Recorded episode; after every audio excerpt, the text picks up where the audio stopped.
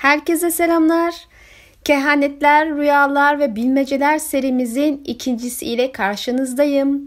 İlk videoda Daenerys'in ateş rüyası haricindeki tüm rüyalarını, kehanetlerini hatta bilmecelerini konu edindik. Şimdi ise Arya ve Jon ile devam edeceğiz. Arya'nın ilk kitapta kral topraklarında iken gördüğü bir rüya vardı. Kara kediyi yakalama sahnesi sırasını hatırlıyordu.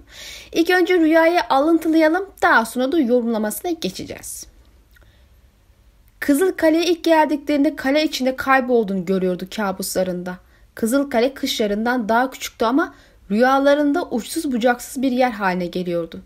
Hiç sonu yokmuş gibi görünen taş labirentler ayrı yürüdükçe şekil değiştiriyordu.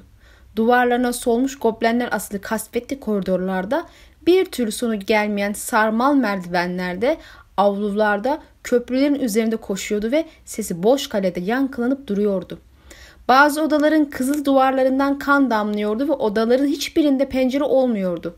Bazen babasının sesini duyuyordu ama sese doğru ne kadar hızlı koşarsa koşsun ses ondan uzaklaşıyor. Sonunda tamamen yok oluyor ve Arya karanlıkta tek başına kalıyordu. Arya ilk geldiğinde Kızılkale'de meydana gelecek katliamları görüyor burada ve elbette ki babasının da başına gelecekleri görmüş oldu.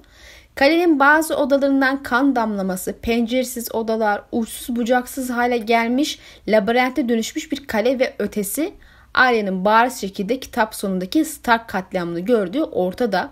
Daha doğrusu Martin bize foreshadowing vererek anlatmış olacakları bu rüyada. Bilhassa karanlıkta tek başına kalma kısmı da Arya'nın tüm aile üyelerinden uzakta, kimsesiz şekilde zorluklarıyla yüzleşmek zorunda kalacağını ve hatta bir ihtimal daha karanlık bir geleceği ve kişilik kazanacağını gösteriyor olabilir. Yani kendi karanlığı ile yüzleşmesi gerektiğini. Nitekim bu olanlar sadece başlangıçtı. Arya ileride kardeşlerini ve annesini de kaybedecek. Aslında Daenerys'in birinci kitapta düşük yaptığında gördüğü ateş rüyasını hatırlayınca karanlık kısmı daha bir dikkatimi çekiyor. Belki sadece farklı anlatımları aynı kelimeyi kullanarak yapmış, yapmak istemiştir Martin ama yine de.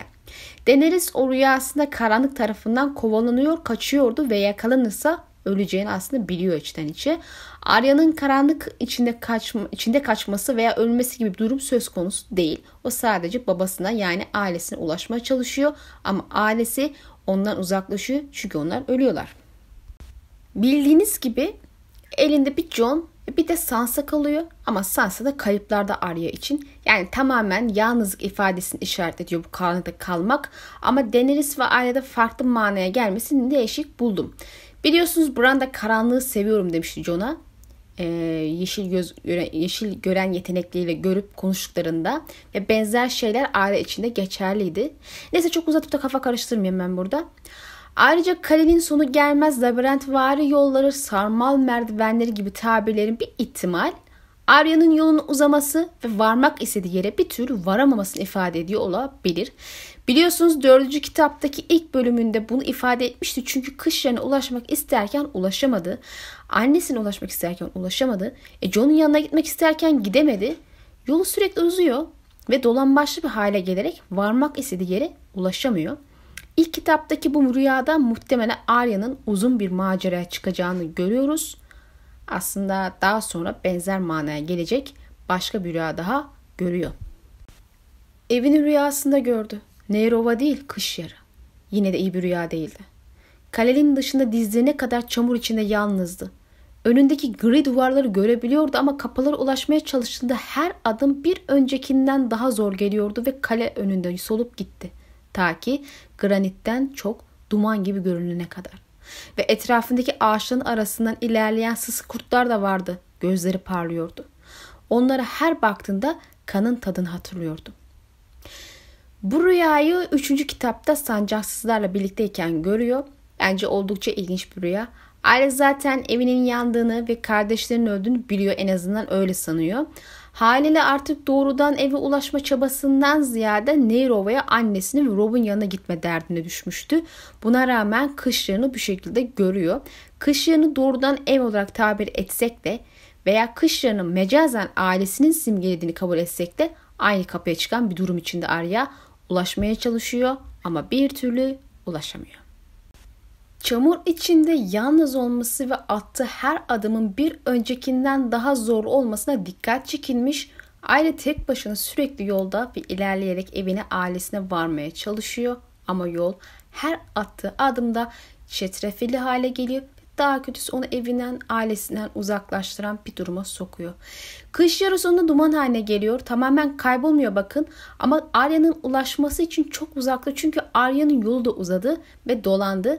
Kitap sonunda Bravos'a gitti biliyorsunuz.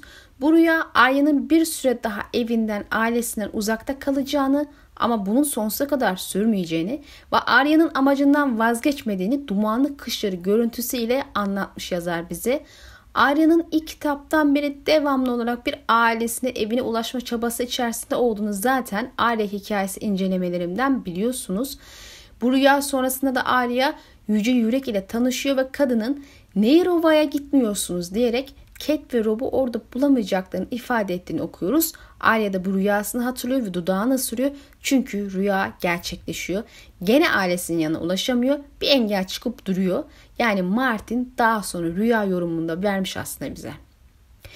Bir diğer ilginç kısım sıska kurtların ormanda ağaçların arasından izlemesi ve Arya'nın onlara baktıkça kan tadını hatırlaması. Peki buradaki kurtlar neden sıska? İngilizce kelimesi gaunt bu Arya için kullanılan skinny kelimesi gibi değil. Oldukça olumsuz bir anlamı var. İngilizce'de gaunt e, açlıktan incelmiş, sıskalaşmış manasına gelir. Bu neticede bir rüya ve elbette ki buradaki kurtlar gerçekten de açlık çektiği için, için sıska falan değiller.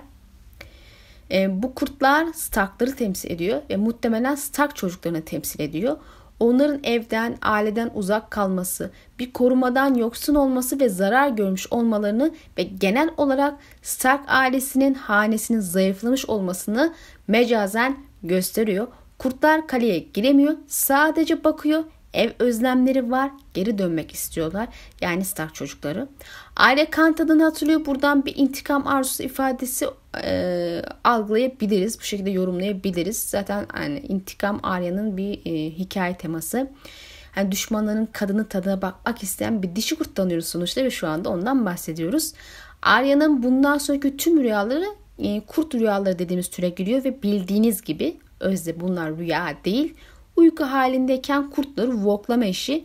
Arya ilk olarak ikinci kitapta gözetleme kulesinde Yoren ve kafilesiyle birlikteyken kurt rüyası görüyor. Gelenler olduğunu bir şeylerin yanlış gittiğini fark ediyor ve diğerlerini uyarıyordu. Yine de ele almamız gerekebilecek iki gerçek rüya daha var.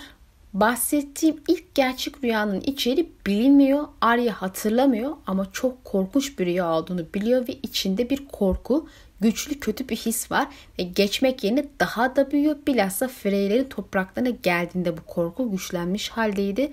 Arya'nın içgüdülerinin çok güçlü olduğunu Bolton meselesinden zaten biliyorsunuz. Bu rüya kızıl düğün olacağı gün gördü rüyaydı aslında. Yani Arya nasıl ki babasının başına gelecekleri rüyasında gördü. Annesi ve abisinin başına gelecekleri de rüyasında görmüş görünüyor. Kızıl düğünü gören bir diğer kişi de Brand'ı. Sura vardığında olması gerek. İçeriğinden bahsetmedi. Kötü bir rüya görüyordu ve Rob'un öldüğünü biliyordu.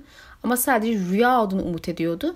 Düşünmezse gerçek olmayacağını um- umut ettiği bir rüya. Arya ve Bran arasında aslında oldukça paralel kısımlar ve belki bunun için ayrı bir video yapabiliriz.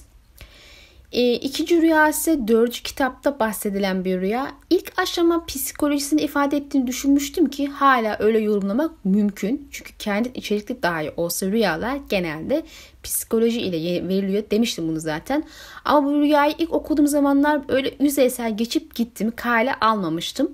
Ama bu video için tekrar okuduğumda dikkatimi çeken şeyler oldu.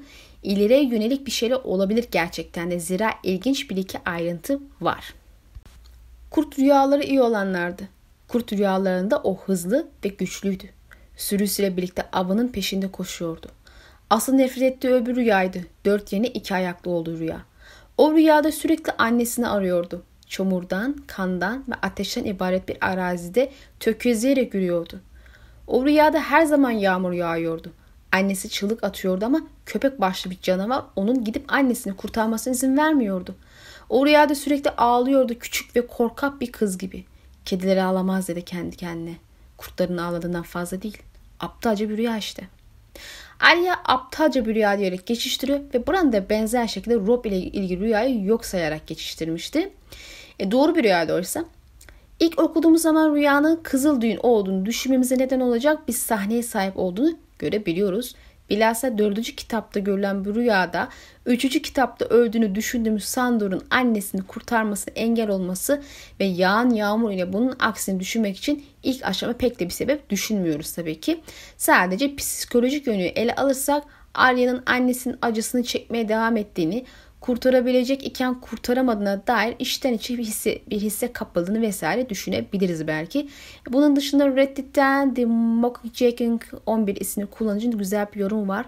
Kurt rüyalarında güçlü ve özgür iken insan rüyalarında zayıf ve güçsüzdür. E, karakterin iki tarafı arasında ki e, karşıtlığı simgeleyen bir rüya demişti bu e, yorum, yorum yapan arkadaş. Elbette bu kadar mı? Öyle olmayabilir işte. Eğer bu rüya gerçekten de gelecekle ilgili bir şey anlatıyorsa ne olabilir? E, özellikle diğer 3 rüya e, kehanet içerikliyse bu dördüncü rüyanın e, sadece psikolojisine yönelik olmasını düşünmemek sağlıklı bir çıkarım olabilir. Arya en çok babasına yakındı ki iki ebeveyn içinde bunu biliyoruz. Ama Ned ile ilgili benzer bir rüya gördü hiç okumadık dikkat ederseniz bu 4-5 kitaptır ki Ned Arya'nın gözlerinin önündeydi ve ona ulaşmak için koşmuştu. Ama Cat için böyle bir durum söz konusu değildi. Arya annesini ve abisini hiç görmedi. Onların kalenin tam olarak neresinde olduğunu daha iyi bilmiyordu ve en önemlisi Arya annesinin attığı o çığlığı hiçbir zaman duymamıştı. Arya'nın babası içinde benzer rüyalar görmesi gerekmez miydi sizce de? Bir de bu rüya birden fazla kez görmüş bir kere de değil yani. Hali burada bence ilginç bir durum var. Arya açısından Nedim idam sahnesi bir tık daha iyi olsa daha travmatik olmalı. Zira hem onun için ilk kayıptı ailesinden hem de gözü önünde olmuştu. Ona ulaşabileceği bir mesafedeyken gerçekleşmişti. Yani neredeyse e, idamı görmüş olmasıyla birebir bir durum var. Tamam tam kılıcı indirirken görülmedi ama görmedi ama ona yakın bir deneyim yaşadı.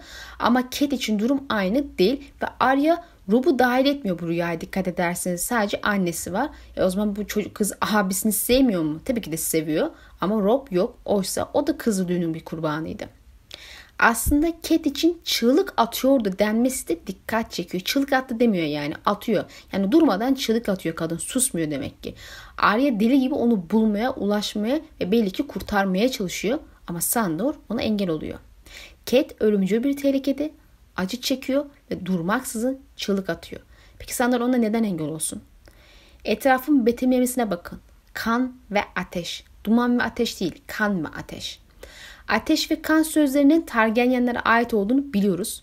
Bu sebeple kan ve ateş şeklinde tersine çevirmiş bir söz ilk aşama çok önem arz etmeyebilir bazı okuyucular için ama dikkatli okuyucular için çok manidar zira kan ve ateş ilk olarak 3. kitapta Daenerys'in Astropora gittiğinde onun düşüncelerinde gördüğümüz bir cümle kalıbı. Jorah Daenerys'e tahtını Aegon gibi alacağını ve eninde sonunda elinde kan olacağını bahsettiğinde kan ve ateş diye düşünüyor ve düşmanın kanını dökmekten çekinmeyeceğini ifade ediyordu. Daha sonra aynı cümleyi 5. kitapta Zaro ile konuşmasında görüyoruz.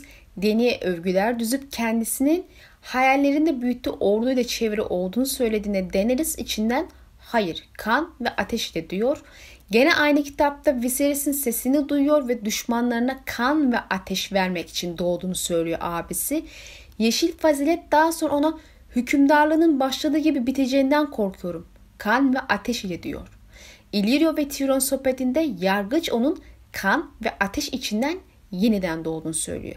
Özetle kan ve ateş Daenerys'in ordusunun yıkım gücünü düşmanlarını yok etmek için savaşmasını, ejderhalarının düşmanına karşı kullanmasını ifade eden bir çeşit savaş parolası. Kan ve ateşi gördüğünüz yerde bilin ki bir yıkım ve ölüm vardır ve bu bir Targaryen'in daha doğrusu Daenerys'in eliyle gerçekleşmiştir, gerçekleşecektir. Şimdi tekrar Arya'nın rüyasına dönüyoruz. Bir savaş ortamı sahnesi var. Kan ve ateş var. Cat çığlık atıyor ve Arya onu korumak için koştursa da Sandor müsaade etmiyor. Şimdi sahne kafanızda şekillenmiştir sanırım. Birazcık senaryo yazacağız şimdi. Sahnede gördüklerimizi ayrıntıların bize anlattıklarıyla boşlukları dolduracağız. Sandor Arya'yı korumak için gitmesine izin vermiyor çünkü Kate için artık çok geç. Muhtemelen Daenerys'in ejderhaların alevler arasında yanıp kül oluyor. Bu yüzden sürekli çığlık attığını okuruz. Sandor zaten tam bir ateş düşmanı ve ateşten ölümüne korkuyor. Arya'yı ilk seferinde korumak için kaleden kaçırdığı gibi ikinci seferinde de onun annesini kurtarmaya çalışmasının boş olduğunu düşünerek engel oluyor. Deni'nin yeşil çatar rüyası ile Arya'nın Sandor ile aynı yerden karşıya geçtiği sahne hakkındaki yorumu hatırlayın ilk videoda. Hepsi birbiriyle bağlantılı bana kalırsa. Arya annesini ejderha alevlerinden kurtarmak için çabalıyor ama Sandor Arya'ya engel oluyor ve Arya annesinin ölümünü izlediği için ağlıyor sürekli. Burada 7. kitaptan bir sahne görürüz bana kalırsa. Ket'in nasıl öleceğini görürüz. Bir ateş White'ının ejderha aleviyle ölmesi bence çok ironik olurdu.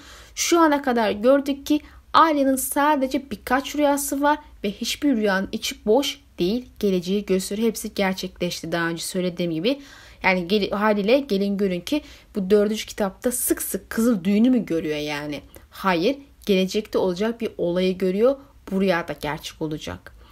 Arya'nın rüyası bitti ama bir de kehanet bilmece karışımı bir sahnemiz var. Arya 3. kitapta yüce yürek hayretiyle tanışıyor. Bu kadın rüyasında gördüklerini anlatıyor ve Arya'ya da bir söz ediyor. Aslında rüyalarının yorumu yeterince açıktı. Yani herkese şu an bilinen şeyler. Bu sebeple burada bahsetmek anlamsız gibi kaçsa da yine de konumuz gelince şöyle bir hızlıca bahsedelim. Rüyamda yağmurda ulayan bir kurt gördüm ama kurdun kederini kimse duymuyordu diyordu cüce kadın. Öyle şiddet bir gürültü vardı ki başım çatlayacak sandım. Davullar ve borular, borazanlar ve çığlıklar ama en hüzünlü ses küçük çanların sesiydi. Bir ziyafette saçlarında mor yılanlar olan bir bakire gördüm. Yılanların dişinden zehir damlıyordu. Sonra rüyamda bakireyi bir kez daha gördüm. Kardan inşa edilmiş bir kalede bir devi katlediyordu. Rüyadaki kurdun Rob'un gırı rüzgarı olduğunu düşünüyoruz. Ee, Arya daha sonra ikizlere gittiğinde bir kurdun sesini duyuyordu ama kulaklarıyla duymamıştı. Yani Rob'un ölümüne işaret belli ki John da aynı kurdu. Rüyasında mahzenlerde görmüştü. O kısma gelince bahsedeceğiz zaten. Küçük canların hüzünlü sesi de muhtemelen işte e, bir soytarın şapkası takan bu deli Frey'in ölümü. Cat ölmeden evvel kafayı sırmıştı ve onu öldürmüştü intikam için. Masum bir şeydi ve doğal olarak bu kadar masum ve olan bitenden bir haber birinin öldürülmesi de hüzünlü bir durum doğurmuş kadın için. Yani gerçekçi olursak şu kızıl düğünün en masum kurbanı o delirmiş çıngıraklı Frey'di yani. Bu yüzden rüyada en hüzünlü ölüm olarak ondan bahsediyor. Saçlarında mor yılanlar olan Bakire bildiğiniz gibi Sansa'nın ta kendisi. Düğünde zehirli saç filesi taşıyordu ve Joffrey onunla ölüyordu. Kardan kale ve öldürülen dev meselesini aslında başka bir videoda bahsetmek istiyorum. Yani sırf bunu özel bir video şeklinde yapmak istiyorum ama kısaca özetlersek Sansa var gene burada ve bu sefer birini öldürüyor gözüküyor. Yani bu mecazen mi yoksa birebir gerçekten öldürüyor mu tam bilemiyoruz ama bakacağız artık. Adaylar arasında bir numaralı kişi serçe parmak, sonra Robert Arryn ve son olarak Tyrion Lannister var. Dediğim gibi gerekçeleri ile beraber bunun için ayrı video yapmak gerekiyor. Buradan bahsedersem bu video çok fazla uzar ve zaten Sansa'yı ilgilendiren bir video bu. Eda evvelden de başka rüyalar görmüştü aynı kadın balonun ölümü gibi. Rüyamda altın bir geyin alevli kalbi olan bir gölge tarafından katledildiğini gördüm. Sallanan bir köprünün üstünde bekleyen suratsız bir adam gördüm. Kanatlarından deniz yosunu sarkan boğulmuş bir karga adamının adamın omuzunu tünemişti. Köpüren bir nehir ve balığa dönüşen bir kadın gördüm. Cansız bedeniyle suda sürükleniyordu. Yanaklarında kırmızı gözyaşları vardı ama göz kapakları açıldığında ah dehşet içinde uyandım. Rüyamda tüm bunlardan ve daha fazlasını gördüm. Rüyalarımın bedeni ödemek için hediyeler getirdiniz mi? Şimdi ilk kehanette Stannis'in Renly'i öldürmesi haber edilmiş. Yani genelde hani Stannis'in parmağı yok her şey Melisandre'ın işi şeklinde yorumlayanlar olmuyor değil tabi ama işin özünde Stannis'in parmağı aşikar ki var bir şekilde. Sadece açıkça bunu ifade etmesini bekleyemeyiz. Zira kimse akraba katil olarak anılmak istenmez. Bilhassa büyücülük ile. Ezra biliyorsunuz büyücülük bu topraklarda zehir bir şey olarak kabul ediliyor. E, nefret ediliyor. E zaten Stanis'e kalsa Ren'in ölümünde Melisandre'nin de parmağı yok. Benim yanımdaydı falan diyor ama biliyoruz ki var yani. O doğurdu o gölgeyi. Gölgeyi Stanis'ten yaptı. E, netice olarak kendisi bilerek ya da bilmeyerek gerçeği inkar ediyor. Biz öyle yapmayalım tabi. E zaten sonraki kehanete bakarsak aracı kullananlar için işaret verilmiş. Yüzü olmayan bir adam var. Bu bir yüzsüz adam. Onun Belon'u öldürdüğünü ve kaza süverdiğini biliyoruz. Yani iş yapan o. Üstüne konan boğulmuş karga ise Euronym'sim geliyor. Karga göz lakabından hatırlayalım. Öldüren yüzü olmayan ama işi yaptıran karga. Köpüren nehir ve balığa dönüşen kadın ise kızıl düğün, Ket'in ölümü, nehre atılması ve sonra dirilmesi. Zaten biliyorsunuz aile çıkarmıştı nehirden onu Naimere aracılığıyla. Ket'in dirildiğinde etrafında dehşet saçan biri olacağını buradan anlayabiliriz. Çünkü kadın onu görünce dehşet duygusunu hissetmiş. E zaten yeni Ket taşlaşmış bir kalbe sahip olduğu için o şekilde anılıyor. Buradan kadının Arya'ya söylediği bilmece var sözlere geçelim. Cüce kadın sönük kırmızı gözleriyle Arya'yı inceledi. Seni görüyorum diye fısıldadı. Seni görüyorum kurt çocuğu, kan çocuğu. Ölüm kokusunun lordtan geldiğini sanıyordum. Kadın hıçkırarak ağlamaya başladı. Minik bedeni sarsılıyordu. Benim tepime geldiğin için zalimsin zalim. Ben yaz kalesinde kedere doydum. Senin kederine ihtiyacım yok. Buradan git kara yürek git. Geçim geleneksel yorum dışında bir yorumum var diyemem. Kadın seni görüyorum derken bence kızın içini ve geleceğini gördüğünden bahsediyor. Aileden hem korkuyor gibi hem de kederi onu üzmüş, kendi kederini ansatmış. Zira ikisi de sevdiklerini kaybetti ve bunun için acı çekiyor. Bu sebeple senin kederine ihtiyacım yok ben kendi kederimi zaten doydum diyor. Ailenin kayıplarına ve yüksek ihtimal Cat ve Rob'un ölümüyle kaybedeceklerini işaret ediyor. Bu keder artacak. Onun yanına geldiği ve ona bunu hatırlattığı için zalim olduğunu düşünüyor. Arya ayrıca kurt çocuğu, kan çocuğu ve ölüm kokusu senden geliyor diyor. Kurt çocuğu bariz ki Arya'nın kurt kanına işaret. Vebale bir yüz takan yüzsüz adam Arya'nı Arya'ya bir kurdun gözlerine sahip olduğunu söylemişti. Yani Arya Stark'ın tam manasıyla bir kurt olduğunu ifade ediyor. Çocuğun meselesi burada mecaz.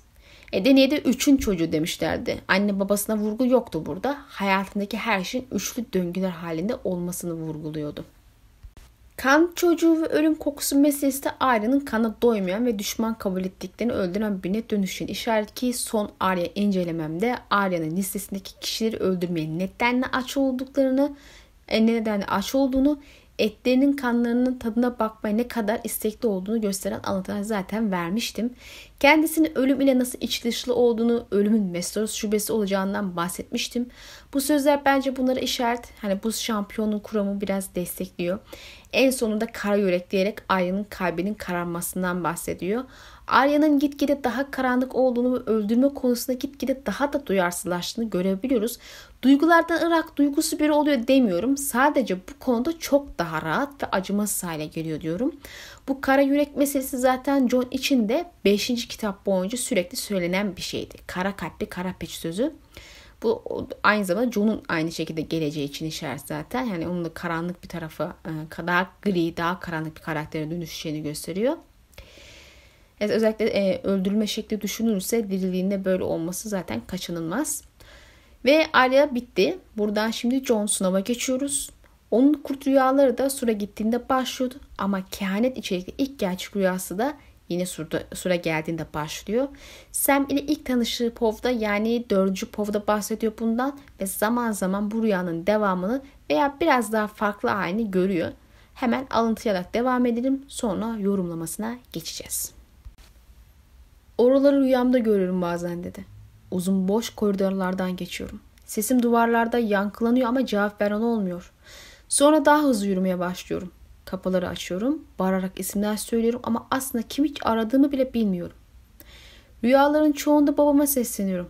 Bazılarında Rob'a, küçük kardeşim Arya'ya ya da amcama. Rüyanda kimseyi bulabiliyor musun diye sordu Sam. John kafasını iki yana salladı. Hayır. Kimseyi bulamıyorum. Kale her zaman bomboş oluyor. Bu rüyalardan kimseye bahsetmemişti ve şimdi neden Sam'e anlattığını da bilmiyordu ama konuşmak kendisini iyi hissetmesini sağlamıştı. Kuşluluktaki kuzgunlar bile gitmiş oluyor ve ağırlarda sadece kemikler var. Onları gördüğümde çok korkuyorum ve koşmaya başlıyorum. Kapıları vurarak açıyorum. Merdivenleri üçer üçer tırmanıyorum. Biri herhangi biri sesimi duysun diye çığlıklar atıyorum. Sonra kendimi mahzen mezarının kapısının önünde buluyorum. İçerisi çok karanlık ve merdivenler döne döne aşağı iniyor. İçimden bir ses aşağı inmem gerektiğini söylüyor. İnmek zorunda olduğumu da biliyorum ama inmek istemiyorum. Aşağıda beni bekleyen şeyden korkuyorum. Aşağıda kış yarın eski lordları, ayaklarının dibinde taştan kurtlar, kucaklarında kılıçlarıyla at hatlarına oturuyorlar ama beni korkutan onlar değil. Ben bir Stark değilim. Benim bu mezarda içim yok diye çığlık atıyorum ama işe yaramıyor. Aşağı inmek zorundayım biliyorum. Duvarlara tutunarak merdivenlerden inmeye başlıyorum. Elimde bir meşale yok. Gittikçe daha da karanlık oluyor. Karanlık arttıkça çığlık atmak istiyorum. Anlatmaya kesti. Kaşlarını çatmıştı. Utanmıştı. Hep burada uyanıyorum işte. Arya ile benzer bir rüya görüyorum burada. E, rüya iki kısım içeriyor. İlk kısmı kış yarında olacakları kapsıyor. Arya'nın Kızılkale'de gördüğü rüya ile paralel diyebiliriz yani. Arya nasıl Kızılkale'de babası ve adamların başına gelecekleri gördüyse Jon da kış Bran ve Rickon'un başına gelecekleri görüyor. Arya gibi sesleniyor ama boş yerde yankılanmaktan başka bir şey yok. Kimse ona cevap vermiyor ve kalede kimsecikler yok.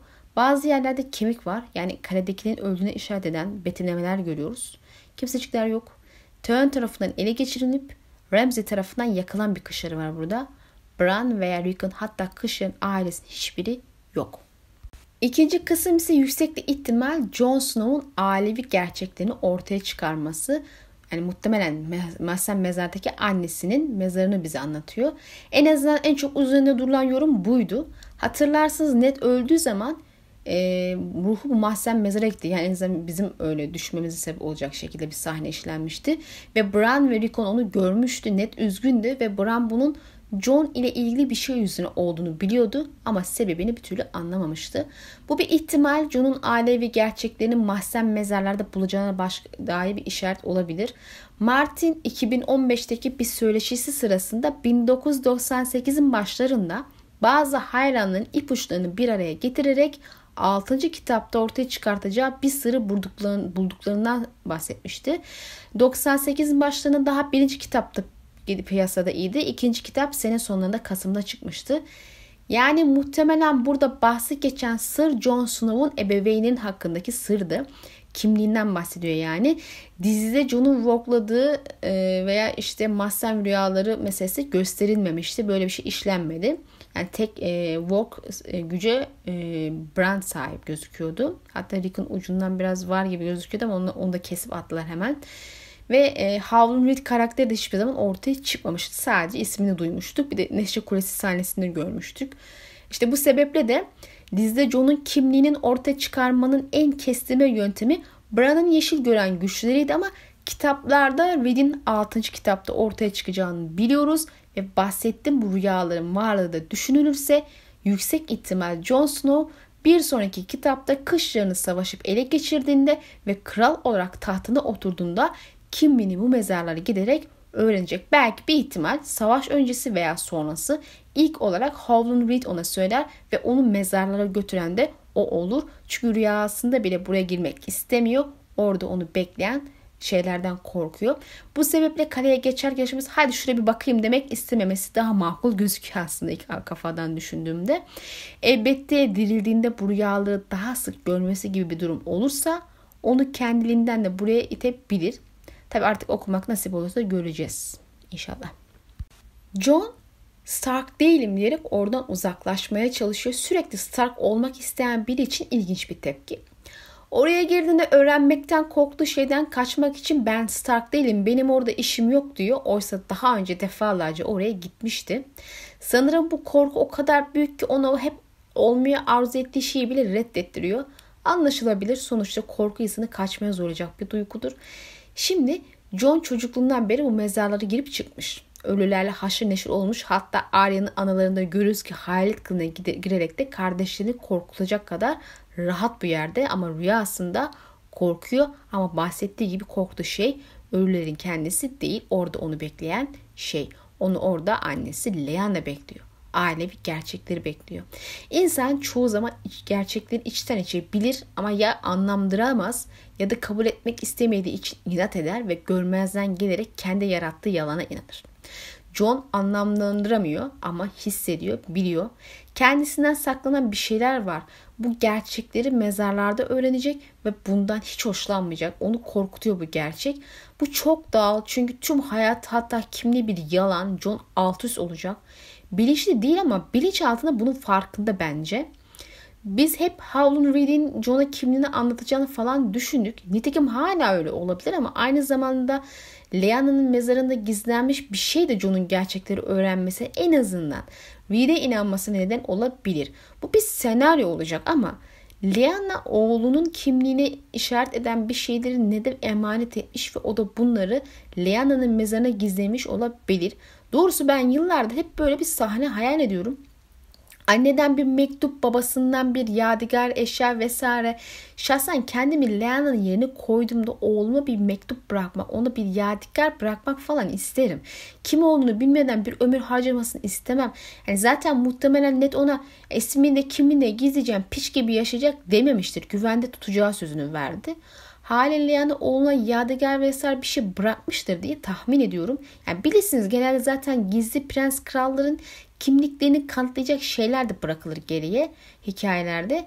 Bu John için de geçerli olması lazım. Yani sadece Reed'in sözüne güvenerek güvenecek değil insanlar. Tüm krallık John'un kendisi. Hadi John bir yerde inanabilir belki de yani kalan kısım ne olacak? Yani sırf Reed e, bu Jon Snow işte aslında Jon Targaryen, e, Rhaegar Targaryen'in meşhur evladıdır. Demir tahttan hakiki varsa dese bütün diğer inanacak mı? Tek bir sözü yeterli olacak mı? Tabii ki de olmayacak. Aegon konusunda Varys'in yegane kanıtı da kendi sözüydü. Aslında biraz düşünürseniz Aegon'un gerçek olduğuna da hiçbir kanıt öne sürmedi adam. Aegon'un kimliğini destekleyecek iki şey var. Onu da desteklerseniz tabii. Valerialı görünüşü ki Lee's'de de sürüsüne bereket var. Diğeri de John Connington'ın kendisi. Connington'ın prensin en yakın arkadaşlarından biri. Yani onun bu kişi onun oğlu sözü Varys'in onun oğlu sözünden daha güvenir kabul edilecektir. Yüksek ihtimal Varys'in Connington'ı seçme sebeplerinden biri de iddiasını desteklemesi ama yine de şüpheleri tamamen gidermeye yetmiyor. Bakınız Doran sorguluyor. Damon Salt oğlunun sahte olduğundan çok emin ki biz de eminiz. Haliyle Reed'in sözü ölen prensle alakası bile olmayan biri olduğu için daha değersiz hale geliyor. Bu yüzden elle tutulu bir kanıt şart ve bence o kanıt o mahzen mezarlarda. Elbette ilk videonun başında hatırlattığım Martin'in sözleri akla gelebilir. Yani bu rüya yorumu çok bariz değil mi? Öyle ama ayrıca öyle değil. Neden? Şimdi bu sahneler 91-93 yıllarında yazılmaya başlandı ve Martin'in mektubun ortaya çıkması işte en az 15-20 yıl falan sürdü. Daha birkaç senelik bir mesele yani bu aslında. Kitabın ilk yayımlandığı dönemlerde de kimse John'un anasının babasını sorgulamıyordu gene anlamda. Yani evet bunu keşfeden okuyucular var. Özellikle az önce size bahsettiğim e, açıklamayı da hatırlarsak Martin'in. Ama internet pek yaygın kullanım olan bir platform değildi yani. Bu yüzden de çok büyük bir sorun teşkil etmiyordu Martin açısından. Ne zaman ki işte internet kullanımı yaygınlaşmaya başladı, insanların e, kuram yazıp herkese paylaşması işi bozdu. Millet ne zaman ki işte John'un anasının Leanna olduğunu anladı. Tabii olarak bu gördüğü rüyayı bir anda e, mana kazandı bizim için. Şimdi biz bunları bilmeden bu rüyayı okusaydık muhtemelen hiçbir mana vermeyecektik. Ne var ki bu rüyada ya diye sorgulardık. Yani tüm mesele kitabın en büyük twistini bildiğimiz için kendiliğinden çözülmüş olması. Rüyanın iki kısmı var dedim aslında ama muhtemelen bir üçüncü kısım daha var. Bu da bir ihtimal John'un ölümü ve yolunu da anlatıyor olabilir.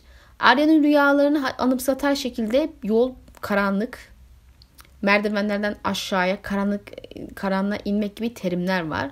Yol meselesinin bir benzeri Deni'nin ateş rüyasında da vardı zaten. Uzun boş koridordan geçiyorum. Sesim duvarlarda yankılanıyor ama cevap veren olmuyor.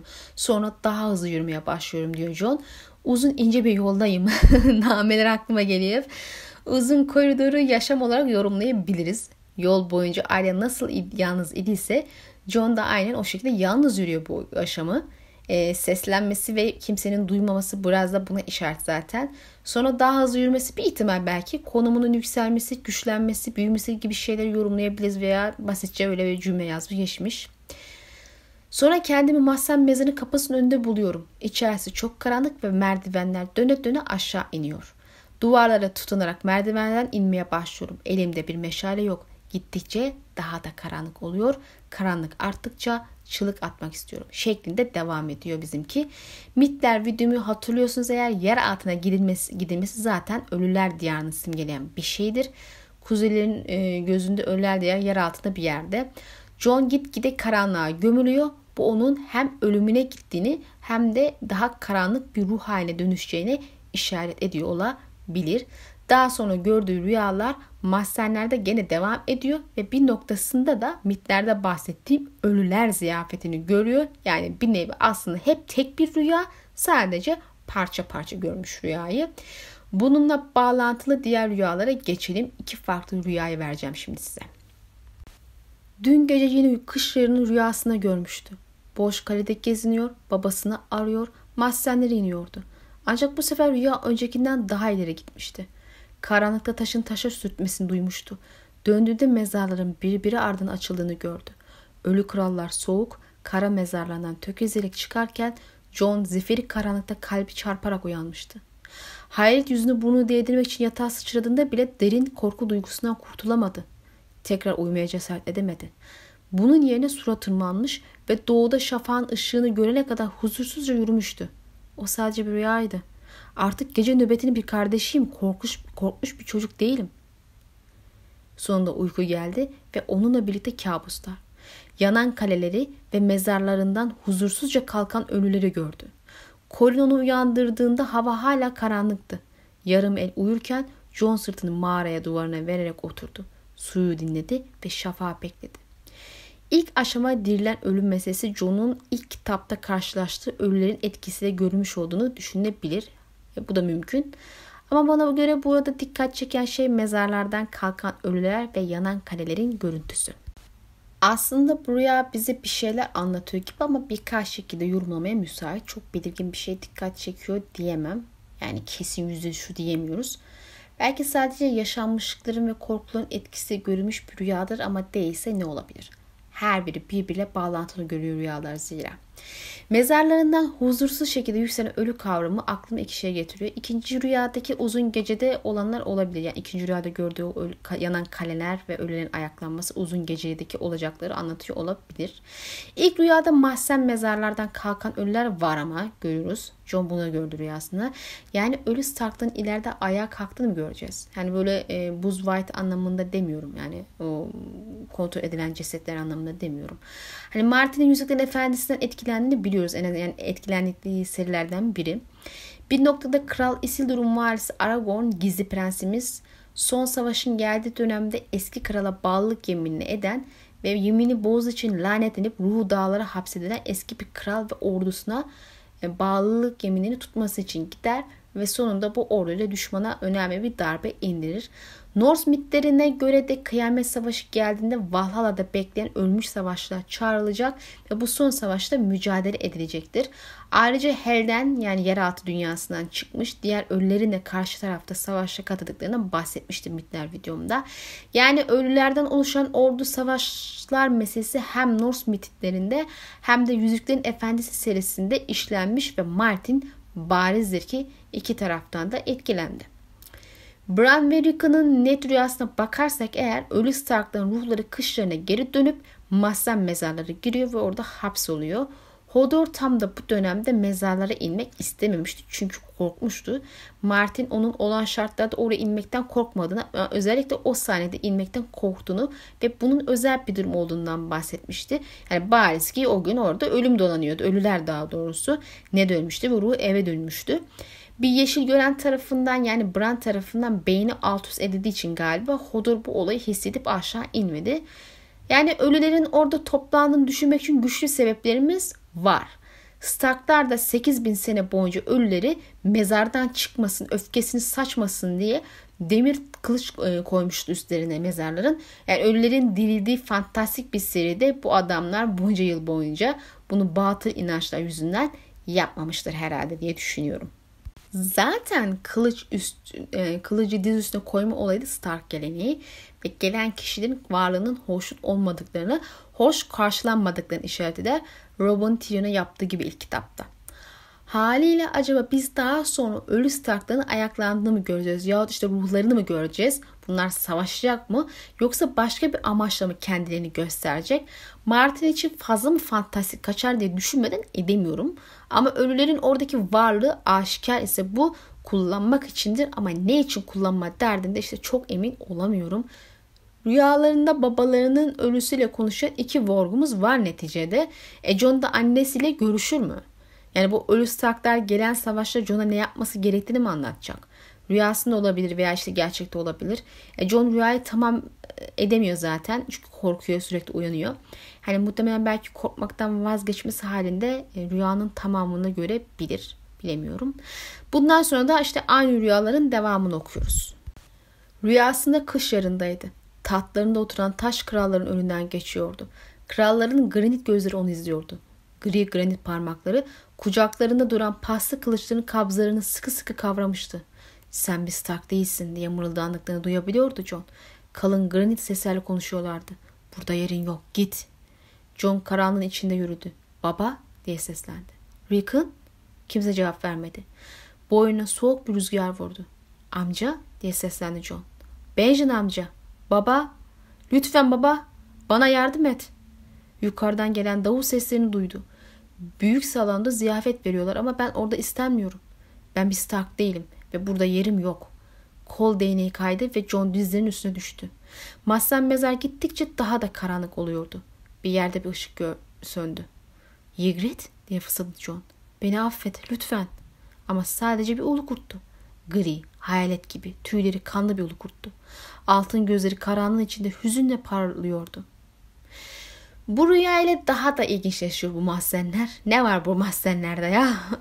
İlk aşama John korktuğu için aşağı gitmiyor ve bir Stark değilim diyerek uzaklaşmaya çalışıyordu ama bu sefer kış kralları mezarlarından kalkıyor, kılıçlarını tutuyor ve burada burada da da e, bu sırada da sen bir Stark değilsin burada yerin yok deyip mırıldanıyorlar.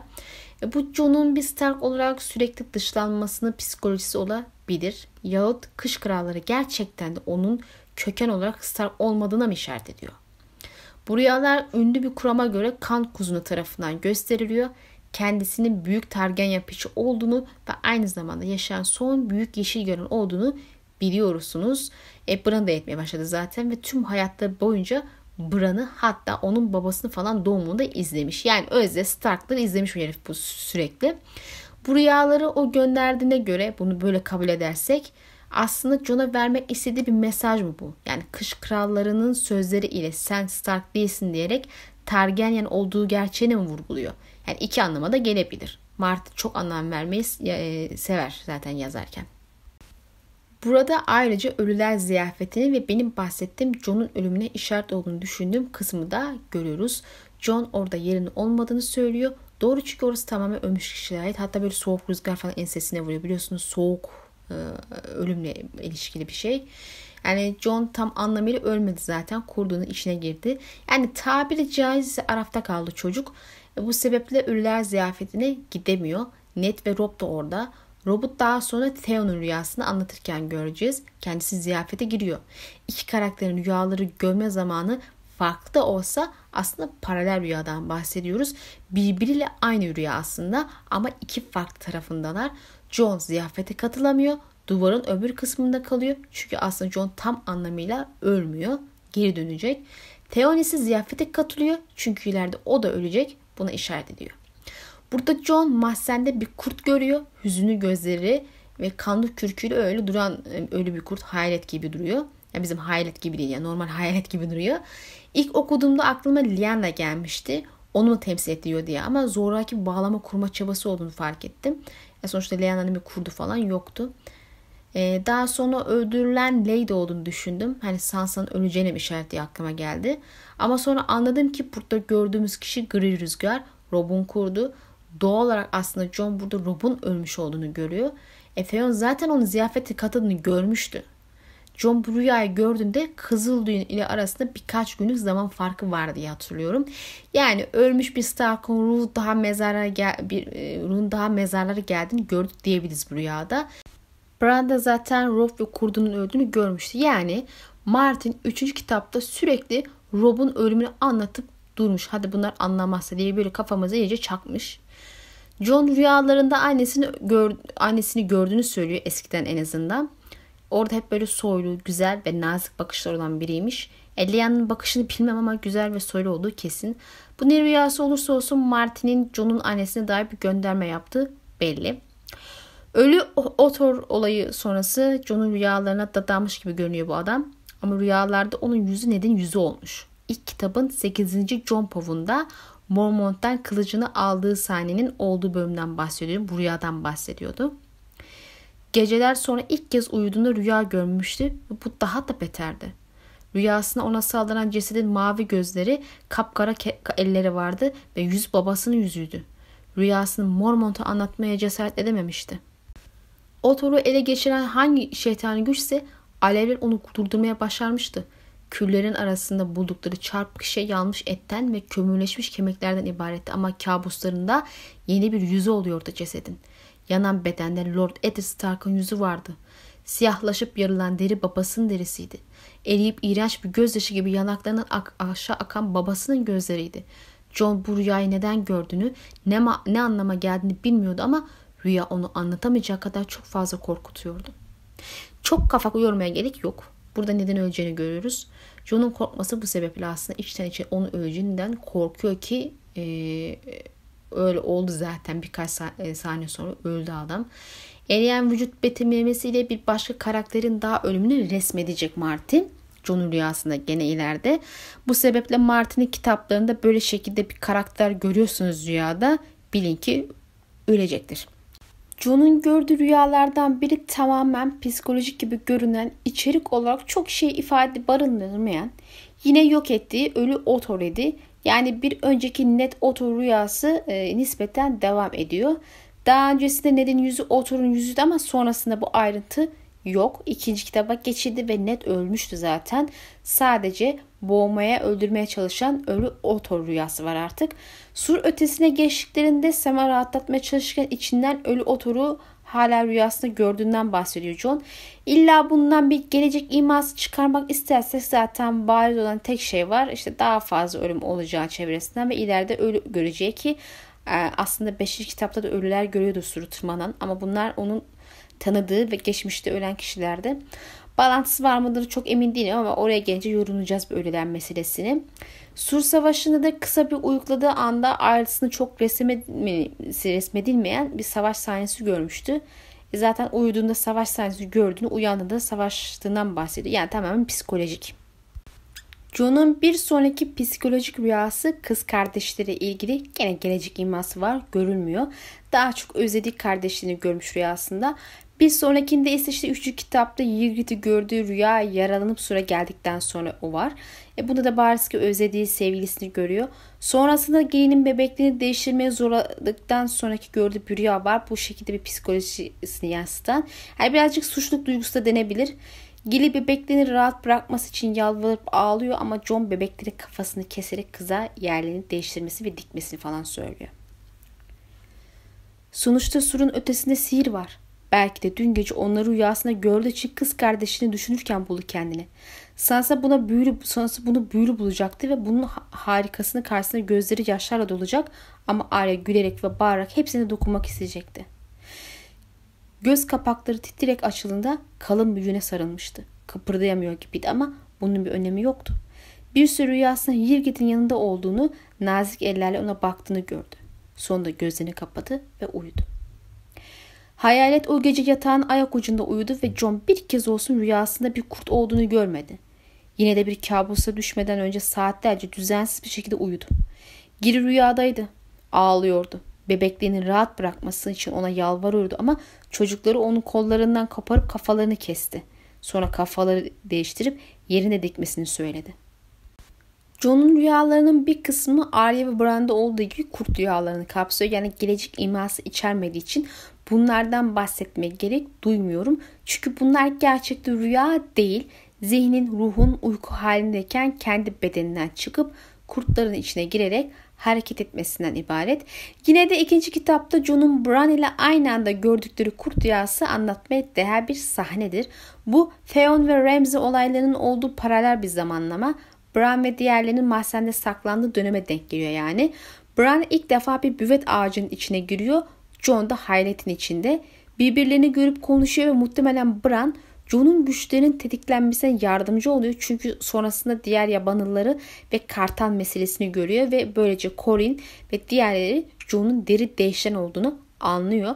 Burada John Bran'ı kokladığında karanlık ve ölüm kokusu aldığını fark etmişti ve bunun ne demek olduğunu sorguluyordu. Bran ve diğerleri mahzendeydi o sırada. Karanlık ve ölümün olduğu yerde saklanıyorlardı yani. E, Jon'un rüyasında da mahzenlere indikçe karanlık oluyordu ve ölüler ayaklanıyordu. Yani bir nevi gördüğü rüyanın küçük bir parçasının yorumu gibi görebiliriz bunu. Şimdi biz rüyalara geri dönelim.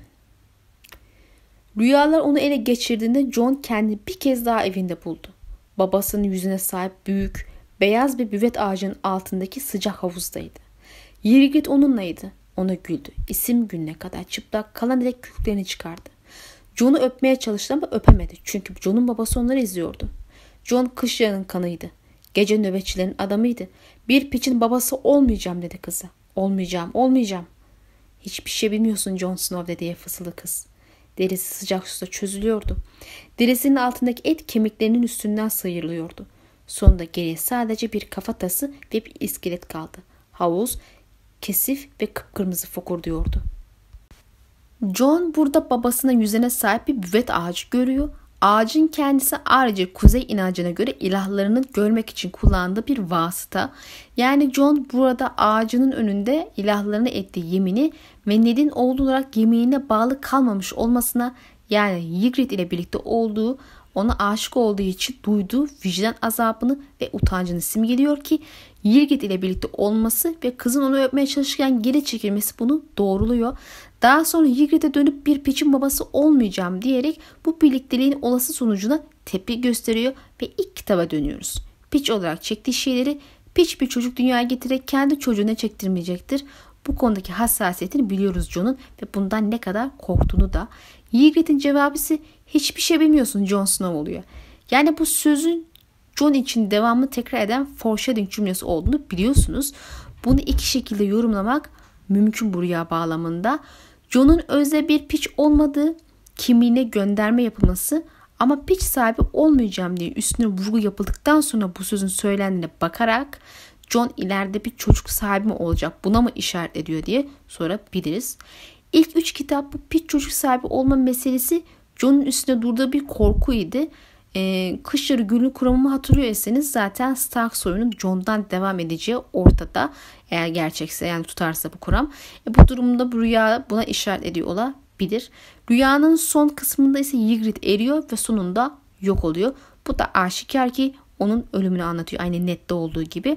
E zaten aynı kitapta bir pov sonrasında ölüyor kız ve doğal olarak yakıldığı için rüyadaki gibi sonunda kemiklerine kadar eriyip yanıyor ve küre dönüşüyor. Dün gece rüyasında Sem'in boğulduğunu, Ygritte'in kendi okuyla birlikte öldüğünü, bu onun oku değildi ama rüyaların hep öyleydi. Gilly'nin kanlı gözyaşı gö- döktüğünü görmüştü. Bu rüya içinde gene psikoloji barındırıyor gözüküyor. John vicdan azabı çekmeye devam ediyor ama Sam boğulduğu için acaba demeden duramadım.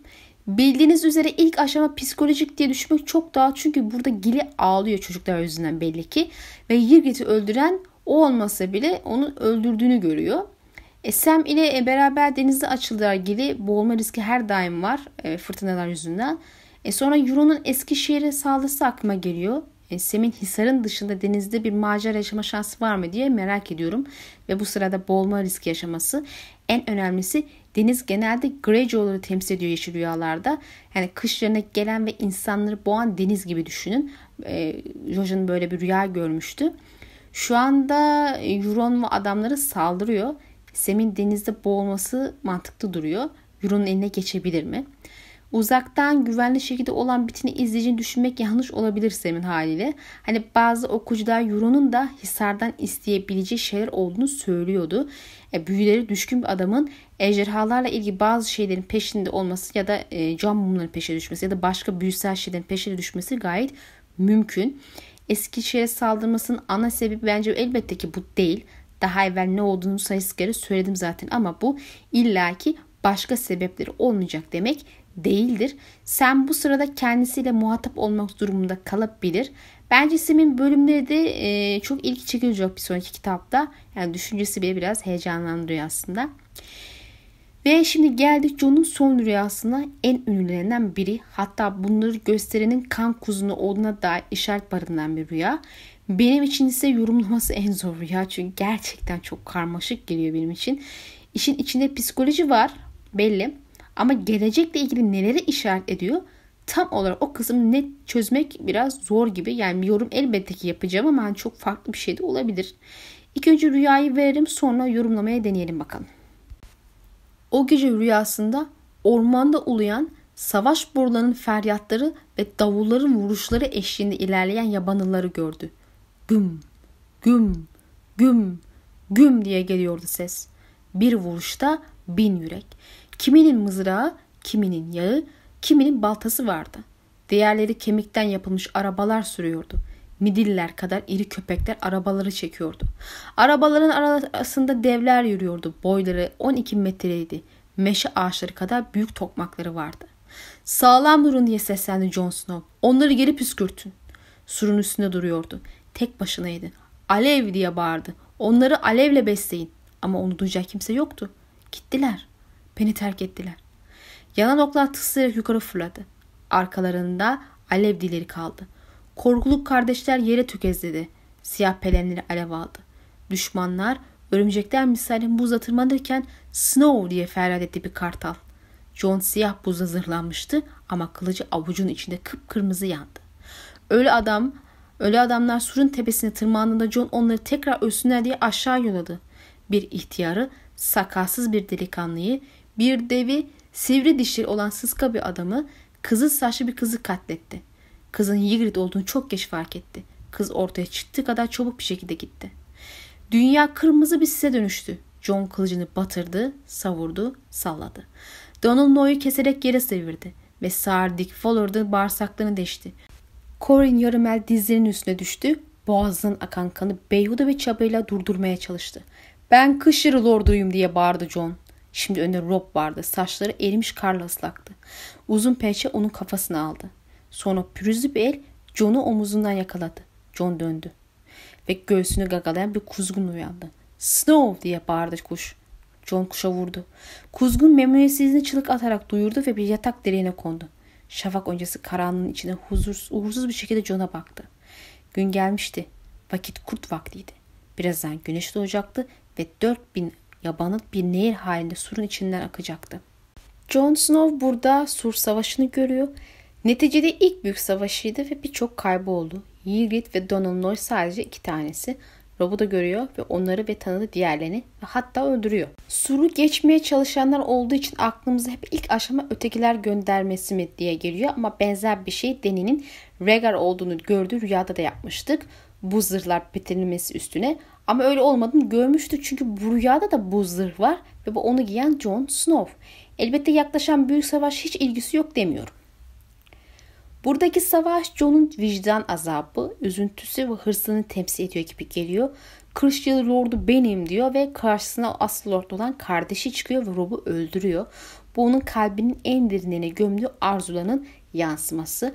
Theon ve Jon'un paralel karakterlerden biri olduğunu biliyorsunuz. İkisinin de benzer arzu hırsları vardı ama Theon onlar tarafından zehirlenip o hale gelmişken Jon tam ters hareket etmişti ve Rüya bize gömdüğü hırslarını gösteriyor bir parça da olsa. Ayrıca terk edildiğini ve kimsenin etrafında olmadığını, savaşını tek başına yaptığını görüyor.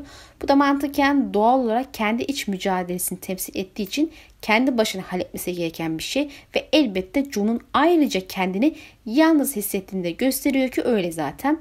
Lord kumandan olunca arkadaşlarının uzaklaşmaya başlıyor ve her biri etrafa dağıtıyor. Kendi kendini yalnızlaştırıyor elbette. Ama e, ve bunu rüyaya yansımasını görürüz. Daha önceki rüyaların bazılarında Ygritte'i öldürenin kendisi olduğunu görmesi veya Sem'in Sem'in boğulması Giri'nin ağlaması gibi şeylerden vicdan azabı çektiğini zaten gördük. E bu sıralar da zaten hani Arya meselesiyle boğuştuğundan ayrıca kötü bir ruh hali içerisindeydi. Bu rüya tüm bunların toplamı gibi görünüyor psikolojik açıdan. Elbette bir ihtimal ihanete uğrayacağı için e, yani ihanete uğrayacağını bildiğimiz için ileride bir bununla ilgili gönderme olabilir diye düşünebiliriz bu yalnızlık meselesini.